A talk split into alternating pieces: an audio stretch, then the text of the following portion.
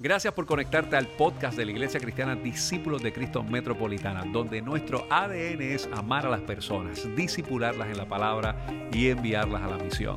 Te invitamos a que permanezcas conectado con este mensaje que sabemos que tiene una palabra de Dios bien refrescante a tu corazón.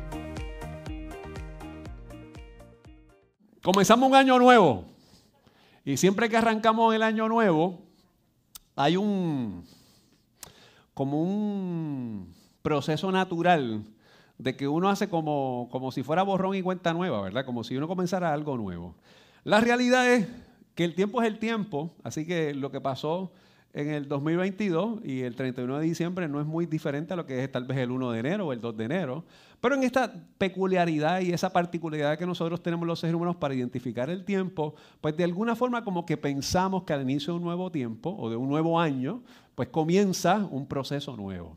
Y en el proceso que desarrollamos todos y todas en algún momento desarrollamos algún tipo de proyectos o de iniciativas o de metas y de cosas que quisiéramos alcanzar.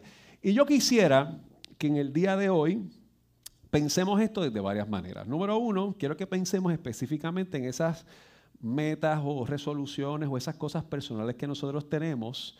Pero quisiera que también pensáramos en aquellas cosas que tal vez Dios quiere que nosotros trabajemos durante este tiempo. Y si ciertamente no hay tal cosa como que uno diga, wow, esto es lo que Dios quiere que tú hagas y esto es lo que Dios quiere que tú hagas, sí yo creo que hay un proceso responsable, maduro y sensato ¿Qué podemos hacer para tratar de identificar hacia dónde Dios nos está moviendo en este tiempo? Y eso requiere una profunda humildad y una profunda madurez y una profunda sensibilidad a poder identificar que Dios quiere trabajar en nuestro corazón y en nuestra vida. Y por eso yo quisiera que pensemos en estas cosas de varias instancias. Nosotros hemos hablado que durante este año 2023 en la iglesia vamos a trabajar el concepto de la comunidad, de lo que nosotros entendemos que es por mi comunidad. Hay varias iniciativas, algunas que ya hemos comenzado a hacerlas con algunas escuelas cercanas al área, como la escuela, la escuela Julio Sola, que estuvimos allí con los, con los Reyes Metropolitanos desde diciembre trabajando una serie de cosas, con la escuela Gabriela Mistral. Hay una serie de iniciativas y queremos trabajar inclusive con, nuestra, con nuestro proyecto de vivienda con Casa Metropolitana y que hemos tenido algunas visitas, desarrollar un proyecto de capellanía con los comercios del área, hacer algún tipo de trabajo de servicio en los escenarios donde nosotros estamos.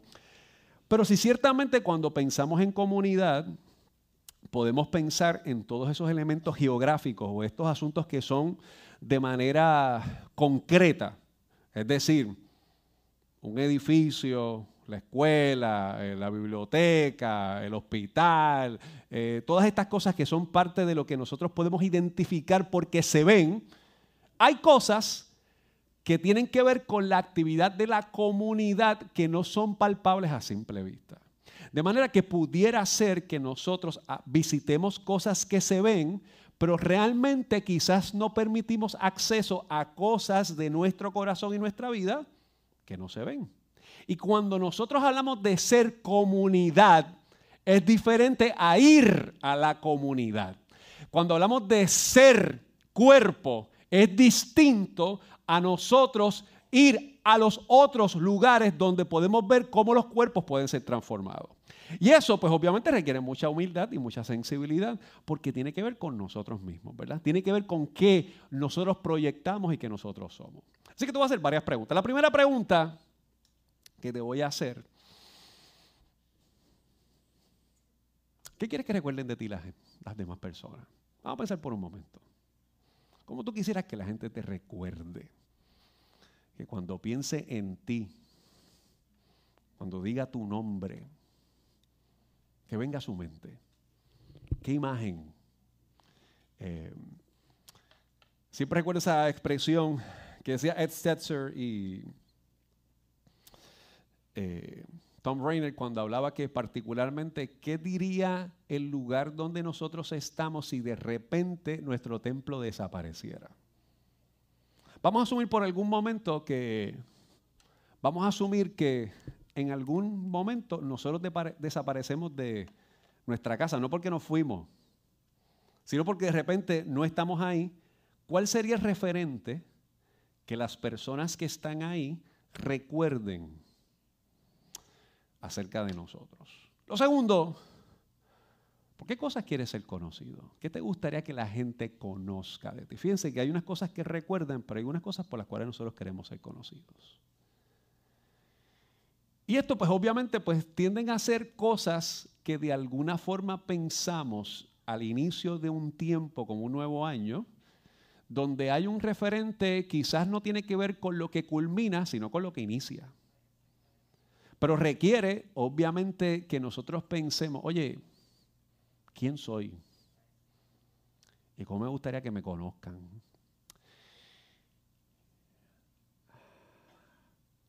Y tenemos que ser bien sinceros. Eh, por lo general, uno quisiera que lo recuerden bien. Que lo recuerden, que, la huella que pueda dejar en otras personas, pues sea una huella agradable, bonita. usted no dice, yo quisiera ser un fracaso. A mí me encantaría que la gente sepa lo malo que yo soy, lo pillo que yo soy. Me gustaría que la gente sepa y que me recuerde con este pésimo estado de salud que yo tengo. Ninguna persona piensa de esa manera, creo. en algún momento surgen una serie de cosas, nos movilizamos a una serie de acciones y de hábitos o costumbres que posiblemente generan alguna actividad que es contraria a lo que nosotros quisiéramos generar. Ahora, este detalle para mí es importante porque yo creo que a veces es posible que todo esto tenga que ver porque luchamos con lo que queremos que la gente se imagine y no con lo que nosotros somos. Por ejemplo, una tercera pregunta. ¿Qué hacemos cuando no nos damos cuando nos damos cuenta que no estamos dando el grado? Usted sabe que usted dice, vamos a suponer que usted dice, yo quisiera eh, rebajar X cantidad de libras para este tiempo. Y usted ve que esa fecha se está acercando. Y la meta suya, ponle que, vamos a ponerla sencilla, que eran 10 libras. Va a pensar que eso es sencillo, ¿verdad? Yo sé que para algunos puede ser un poquito más desafío. Usted sabe que, que usted se está acercando, queda una semana y usted lleva cuatro libras. Por lo menos ha rebajado algo. ¿Qué usualmente ocurre en ese sentido? Pues me las excusa. O, ¿por qué no? Hay algunos que hasta mentimos. Y decimos que hemos rebajado un poquitito más de lo que realmente estamos rebajando. Porque la gente no tiene acceso a la, a la pesa de uno, ¿verdad? Uno dice, uno redondea. de cuatro repente redondea a nueve. Llegué ahí, más o menos.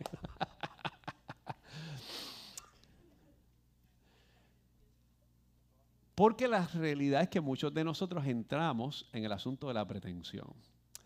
Vamos a ver aquí los que son noventosos. Yo presentaré esta imagen aquí en la pantalla, a ver si los que eran de los 90, eh, si se acuerdan esta gente. ¿Alguien sabe quiénes son esos? ¿Quiénes son esos? Millie Vanilli. ¿Tú sabes quiénes son esos, Daniel? Pequeños saltamantes milenial.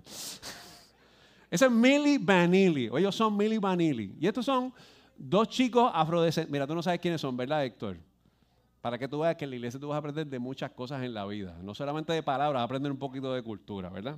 Estos son Millie Vanilli. Son muchachos eh, afrodescendientes, naturales de Alemania, que para finales de los 80 grabaron unos discos con la peculiaridad de que ellos realmente no cantaban. En el año 1993 ganaron un Grammy eh, con una canción popular que se llamaba Girl, You Know It's True. No le empiezan a cantar ahora. Y fueron invitados, como, como era prácticamente el, el grupo del momento a cantar en unos MTV Music Awards. Y cuando estaban cantando, el disco empezó a brincar. En ese momento, uno de ellos, eh, que ya falleció, por cierto, del terror salió corriendo de la tarima backstage por la vergüenza que eso estaba produciendo. Y desató toda una polémica que en efecto ellos como eran unos muchachos atractivos y que capturaban la imagen del público, pues, eh, aunque no cantaban, solamente bailaban, había un productor que les hacía, los hacía hacer lip singing mientras estaban haciendo su performance y no realmente cantaban lo que la gente pensaba. Eso generó una revuelta, pues, tuvieron que devolver el Grammy y todo esto. Es decir, este grupo generó una imagen falsa de la realidad de lo que ellos hacían. Tenían talento, pero realmente la voz que ellos expresaban o cantaban o interpretaban no era la que verdaderamente salía en las producciones musicales. Inclusive una de las dificultades que tenían es que ellos hablaban con un acento muy fuerte alemán el inglés y el inglés que se cantaba era muy americano y muy fluido, por lo tanto generaba una tensión, una preocupación o una sospecha en las personas que los entrevistaban. Ahora yo creo que pensemos nosotros en algún momento quiénes somos nosotros como iglesia. vamos al texto bíblico. Al principio es, ¿cómo quisieran que nos conozcan?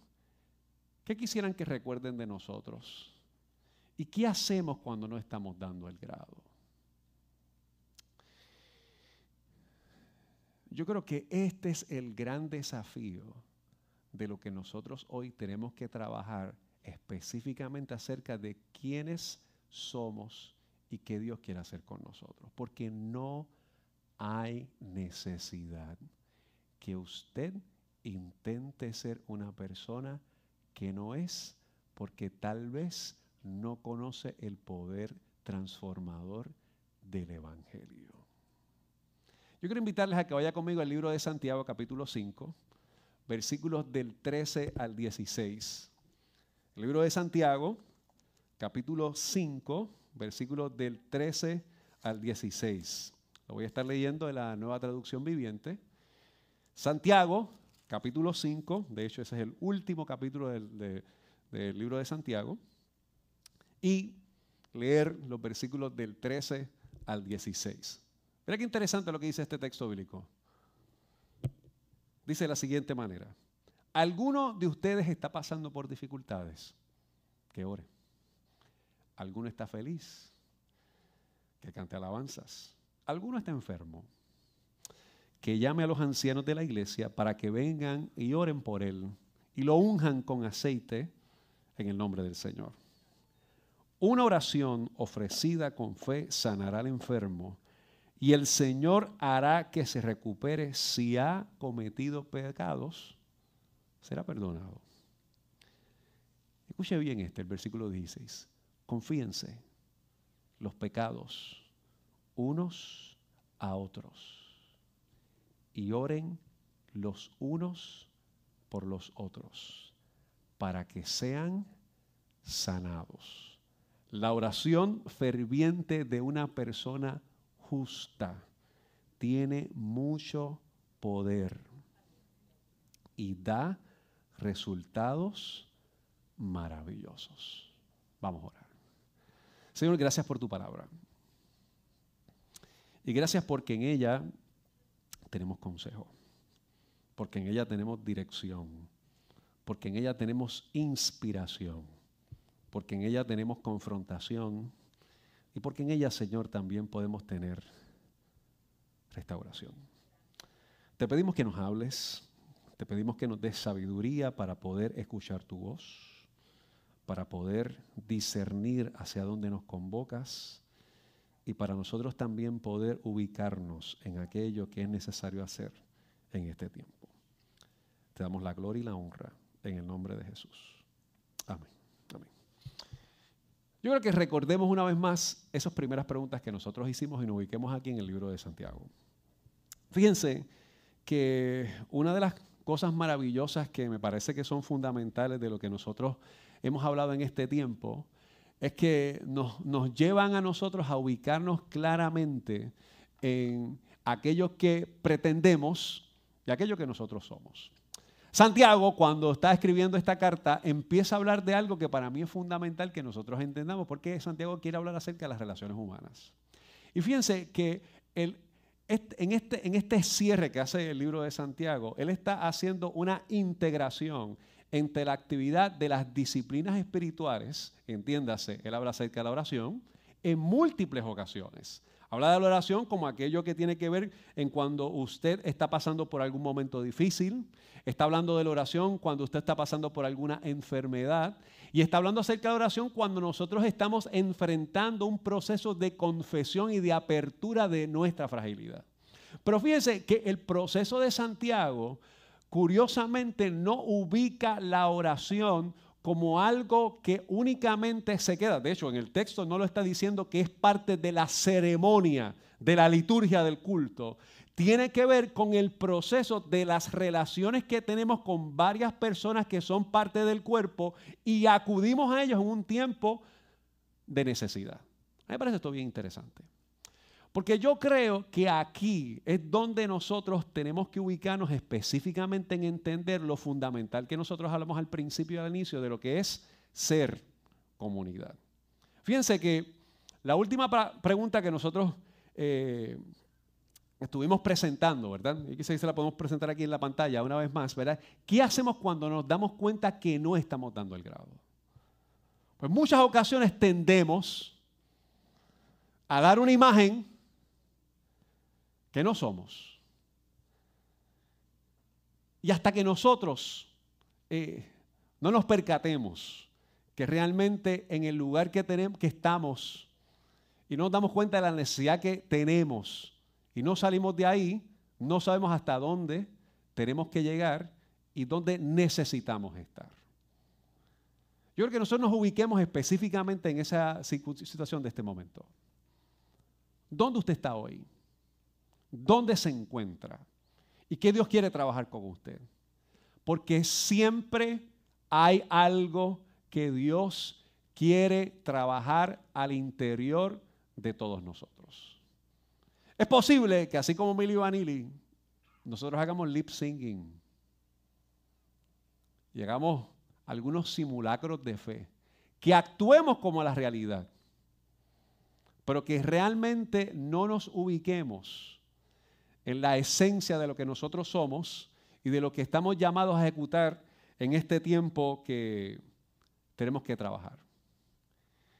Y hasta que nosotros no abracemos quiénes somos y dónde verdaderamente estamos, no podemos llegar a donde queremos y necesitamos estar. Nosotros necesitamos ser conocidos con relaciones que nos impulsan a ser mejores con el carácter de Cristo. Mira qué interesante lo que presenta Santiago. Santiago está diciendo de primera instancia que usted y yo necesitamos la oración de los demás. Santiago está diciendo que la oportunidad que nosotros tenemos para crecer parte de las relaciones humanas que nosotros tenemos. Fíjense, piense por algún momento aquellos que tienen experiencia en el Evangelio y que han conocido a Cristo, que tienen algún tipo de experiencia de fe.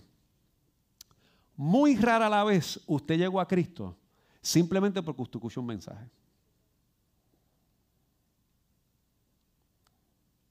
Usted conoció a alguien. Y ese alguien que usted conoció le modeló una fe que le atrajo en algún momento de su vida. Y tal vez esa persona habló un mensaje, o tal vez esa persona le invitó a escuchar algo, pero por lo general, no es que siempre, hay veces que escuchamos un mensaje, pero por lo general, nuestra experiencia de fe está materializada por una persona, entiéndase, puede ser mamá, puede ser papá, puede ser abuela, puede ser tío, puede ser un compañero de trabajo, puede ser un sobrino, puede ser una persona de la congregación que fue nuestro vecino, un compañero de trabajo, pero por lo general nuestra experiencia está ubicada en alguien que conocimos, que nos modeló una fe y que nos sentimos atraídos. Y está hablando por un momento de crisis, usted le dice, a llorar por mí. Yo necesito que tú ores por mí. Fíjese que ese momento de acercamiento de oración tiende a ser mucho más eficiente que el discurso que yo estoy diciendo en esta mañana. No porque el mensaje que yo estoy diciendo en este momento es carente, pero cuando usted está pasando por un momento de necesidad, es el contacto de aquellos que se acercan, que realmente dejan una huella que me invitan a crecer.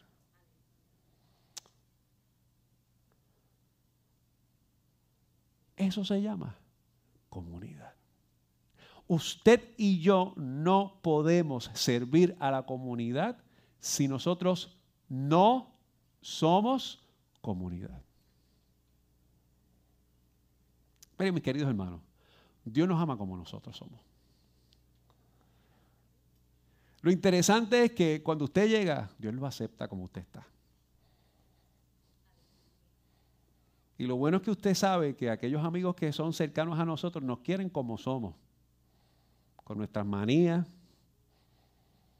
con nuestras costumbres, con nuestras virtudes y con nuestros defectos. Miren aquí los Red Sox, yo los recibo. Y los quiero en el corazón. Pero el hecho que Dios nos acepta no quiere decir que tenemos que estar ahí. Dios nos ama tanto que no desea que nos quedemos como estamos.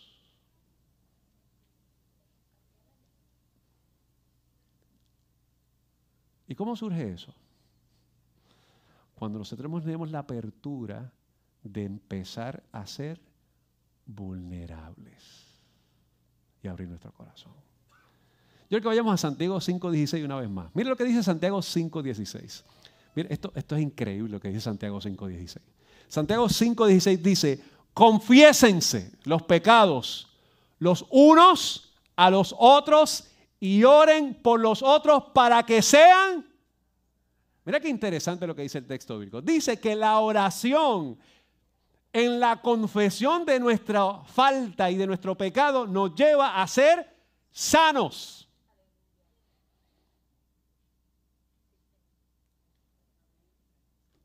Y cuando usted sabe que alguien le ama, y cuando usted sabe que alguien le respeta, y cuando usted sabe que alguien le valora, y cuando usted sabe que alguien lo impulsa a conocer el corazón de Dios, usted tiene la madurez de expresar su vulnerabilidad. No hay razón por la cual el cristiano tenga que caracterizarse por ser un mili y dar la impresión de lo que verdaderamente no es. No hay necesidad de nosotros querer, querer aparentar una imagen contraria a lo que verdaderamente somos. El asunto es que cuando usted empieza a dar una imagen contraria a lo que es, usted empieza a imaginarse algo que usted no es y por lo tanto se convierte en un factor de ansiedad frecuente porque quiere dar el grado innecesario que no tiene que dar porque es imaginario.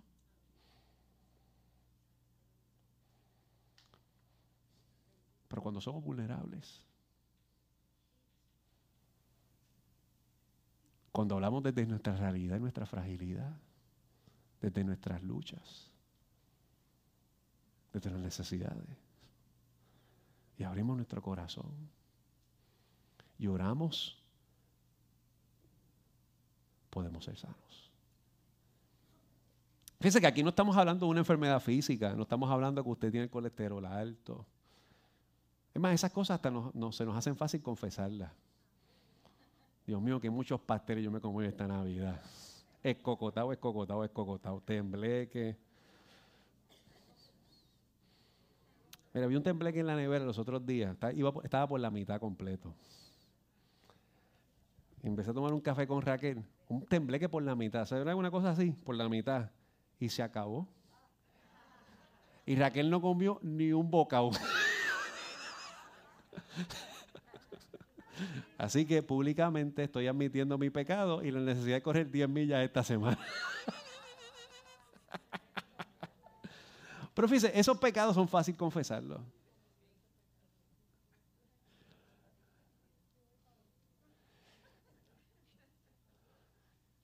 Pero cuando somos comunidad,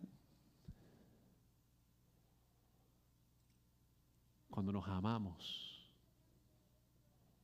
nosotros podemos abrir nuestro corazón para compartir aquello que realmente necesitamos trabajar. Ahora yo quiero darles varios desafíos esta mañana. Yo quiero que vayamos al libro de Hebreos capítulo 10, versículo 24 y 25. Vamos al versículo 24 primero. Hebreos capítulo 10. Búsquelo por ahí. Hebreos capítulo 10, versículo 24. Si usted sabe Biblia, usted sabe lo que vamos a decir en el día de hoy. Hebreos 10, versículo 24 dice, pensemos en maneras de motivarnos unos a otros a realizar actos de amor y buenas acciones. Mire, cuando usted se encuentra con gente especial y que usted abre su corazón, nos motivamos. Podemos ser mejores. Yo me acuerdo aquellos días que Daniel se iba a caminar conmigo en el condado. Yo lo motivaba, lo motivaba a las buenas acciones. Oraba con él y todo. Pero se apartó de la senda de la verdad. Y ya el Señor estaba trabajando en su corazón. Antes de él me dijo, te voy a sorprender. Y yo dije, Señor, sorpréndeme, sorpréndeme, sorpréndeme con un, con un 10K de Daniel.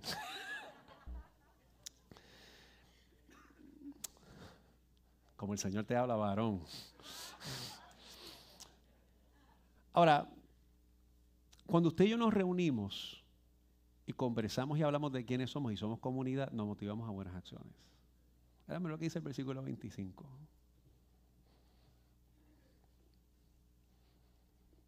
Lo voy a decir, miren, con amor en el alma y con respeto.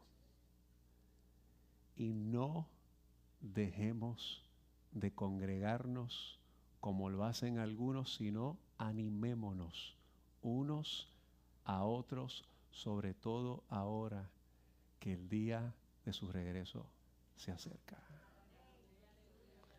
mis hermanos, usted tiene que congregarse. Usted tiene que hacer comunidad. No podemos ser comunidad si no nos encontramos juntos. Usted y yo tenemos que encontrarnos desde nuestra fragilidad, de nuestra realidad. Aquí no venimos con una guasa esta de imaginarnos que somos los más que sabemos y los más que hemos hecho. Venimos desde nuestra fatiga, nuestro entusiasmo, nuestro anhelo a ser comunidad. Miren, algo interesante que ha pasado en este tiempo es que pues, nosotros hemos sido azotados por una pandemia. Esto ha sido bien complejo. Esto yo lo sabemos. Y yo quiero decirle con mucho respeto que el consumo de contenido jamás sustituye el ser comunidad. Nosotros consumimos contenido todo el tiempo. El consumo de contenido no es sustituto de, la comunidad.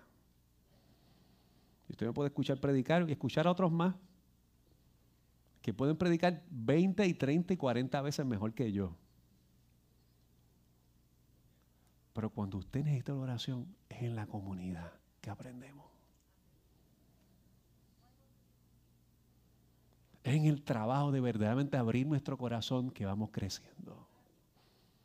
Nosotros, para impactar la comunidad, necesitamos ser comunidad. ¿Y qué significa eso? Que como usted ve a alguien, usted lo saluda,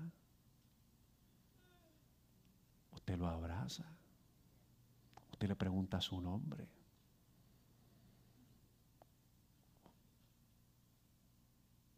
Usted no se interesa en qué o, en qué trabajo, eso es importante, pero usted trae quién es esa persona, porque eso es ser comunidad.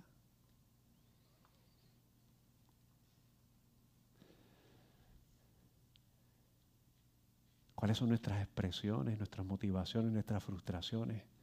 Y ahí crecemos. Y este año vamos a comenzar una vez más fuertemente con grupos pequeños. Algo que habíamos relegado un poco por la pandemia.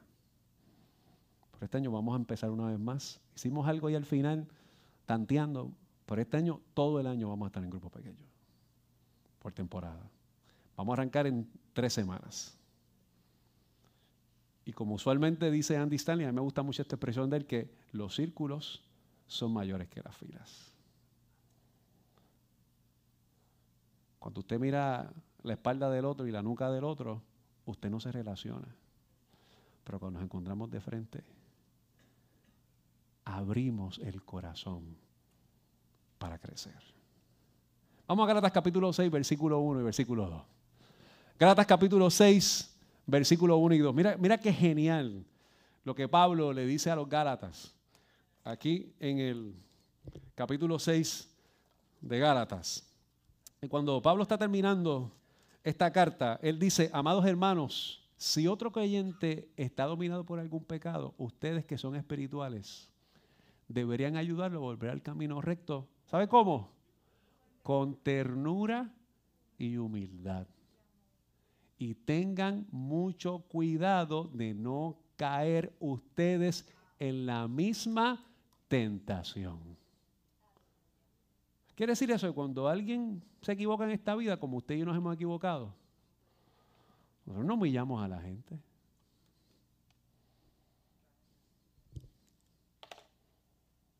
Con amor, con ternura, con gracia de Dios, levantamos el corazón. Bueno, nosotros acabamos de celebrar el acto de la cena. Y, a mí siempre me llama la atención este asunto de que Jesús celebra el acto de la cena sabiendo que hay alguien que la va a traicionar. Ellos fueron dos, no fue uno. Y desde el mismo acto que nosotros celebramos de la comunión, Jesús invita a otros sabiendo que sus motivaciones eran contrarias a ese propósito, pero los invito a compartir. Con ternura y humildad. Y dice el versículo 2, ayúdense a llevar los unos a los otros las cargas y obedezcan de esa manera la ley de Cristo, que es lo que nosotros acabamos de hablar de la cena. Me queridos hermanos y hermanas, este 2023 es un año de ser comunidad, un año de congregarnos, de abrir nuestro corazón de entender que no hay que pretender nada. Mire, vamos a tener grupos en las mañanas, en las noches, en Guaynabo, en Bayamón, en Naranjito, en Trujillo. Queremos crecer juntos. Y que usted sea parte de ese proceso de crecimiento y desarrollo, de ser comunidad. Termino con esto. Número uno, la comunidad es parte de la naturaleza de Dios. Cuando usted ve en el libro de Génesis que Dios crea al ser humano, dijo, hagamos al ser humano. Dios es comunidad. Eso es increíble. Nosotros adoramos a un Dios que en su esencia y en nuestra actividad teológica es comunidad. Número dos, somos creados para estar en comunidad. Cuando el Señor creó a Adán, según la historia de Génesis, dijo, no es bueno que el ser humano esté solo. Él hizo una Eva. Y él dijo, wow, papo.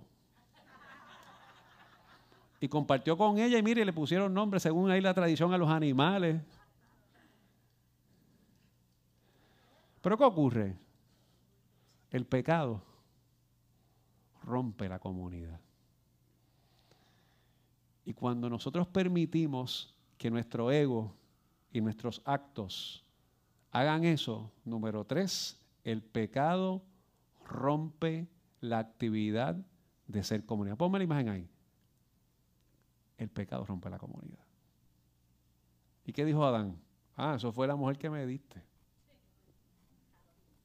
Y empezamos con ese traspié a romper quiénes somos y afectar la identidad de que Dios quiere hacer en nuestro corazón.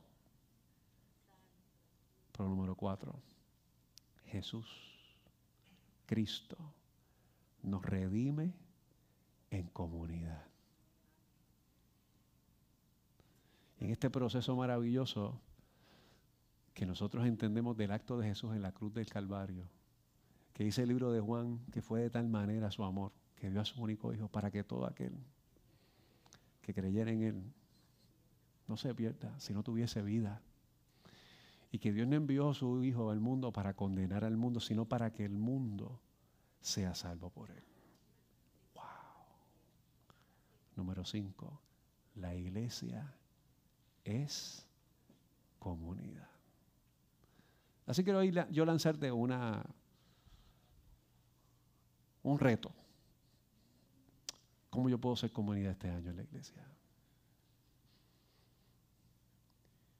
¿Cómo yo puedo ser hermano, guarda de mi hermano?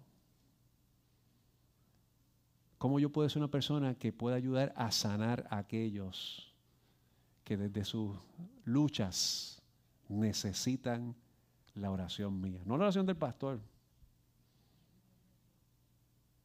la oración suya. La mía la van a necesitar también porque yo soy comunidad, pero no porque yo soy el pastor y mi oración es más importante que la suya, porque somos comunidad.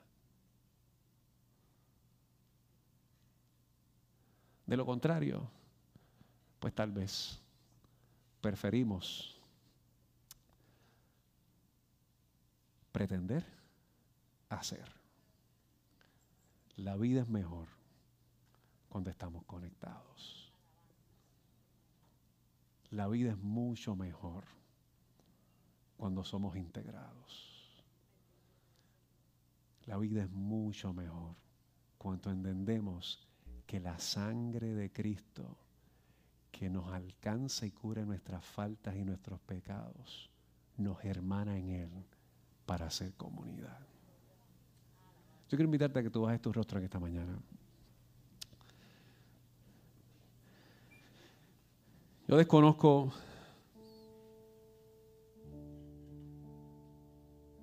cómo llegaste en el día de hoy aquí. ¿Y qué has estado haciendo durante todo este tiempo? Yo desconozco si eres como Mili Vanilli. Y has cantado en la vida y has bailado engañando a la gente con algo que realmente no eres. Y fíjese, no me estoy refiriendo en este momento a que sea una persona fuera de la iglesia.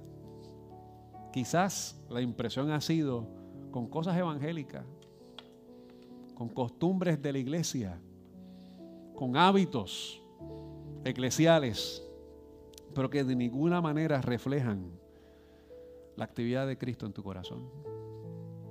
Por querer ser hecho a mi imagen y no ser conforme a la imagen y semejanza de Dios.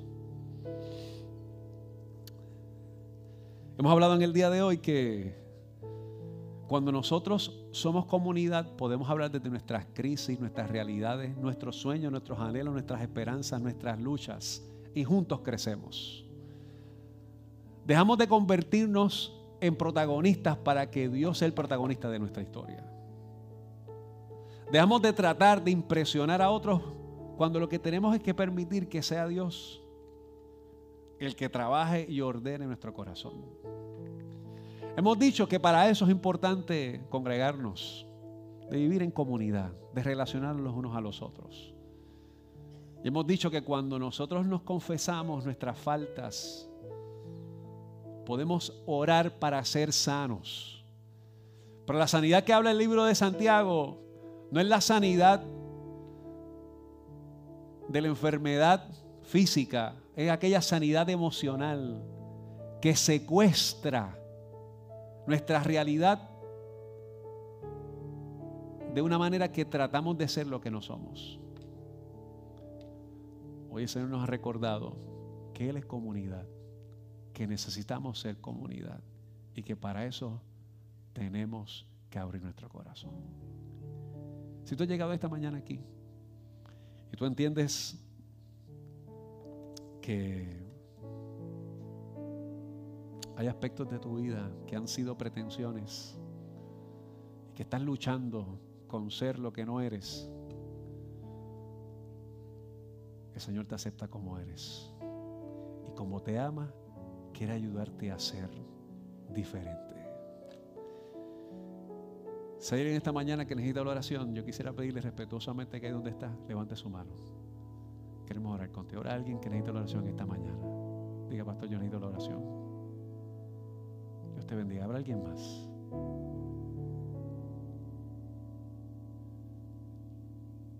Ahí con esa convicción, mantén tu mano arriba.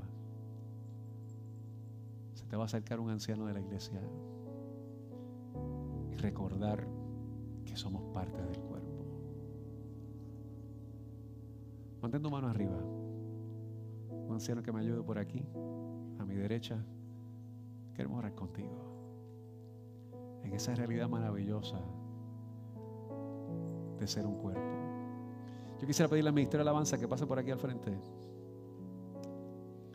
Y vamos a orar en este momento para culminar este servicio. Y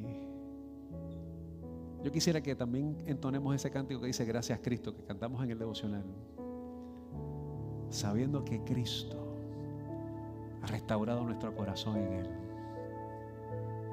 Nos salvó, nos hizo parte, nos unió y restauró nuestro corazón. Señor, gracias por este momento especial.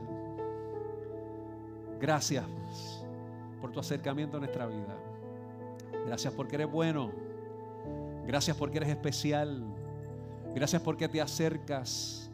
Y gracias Dios porque intervienes al interior de nuestra necesidad profunda para dejarnos saber que no estamos solos ni solas. Te pedimos, Padre, en el nombre de Jesús, que aquellos que han levantado su mano en el día de hoy puedan recibir hoy tu abrazo, tu cuidado, tu misericordia y sobre todo la seguridad de que le alcanzas. Pero Señor, te pedimos también por toda la iglesia, por todos los que estamos aquí, que tenemos nuestro bagaje, que tenemos nuestras luchas, que tenemos nuestros agotamientos y nuestras frustraciones. Que tú intervengas en nuestro corazón, que tú hagas en nuestra vida. Señor, y que nos permitas crecer juntos. Que este tiempo podamos ser una comunidad de sanidad, una comunidad de restauración, una comunidad de vida, una comunidad de crecimiento en ti.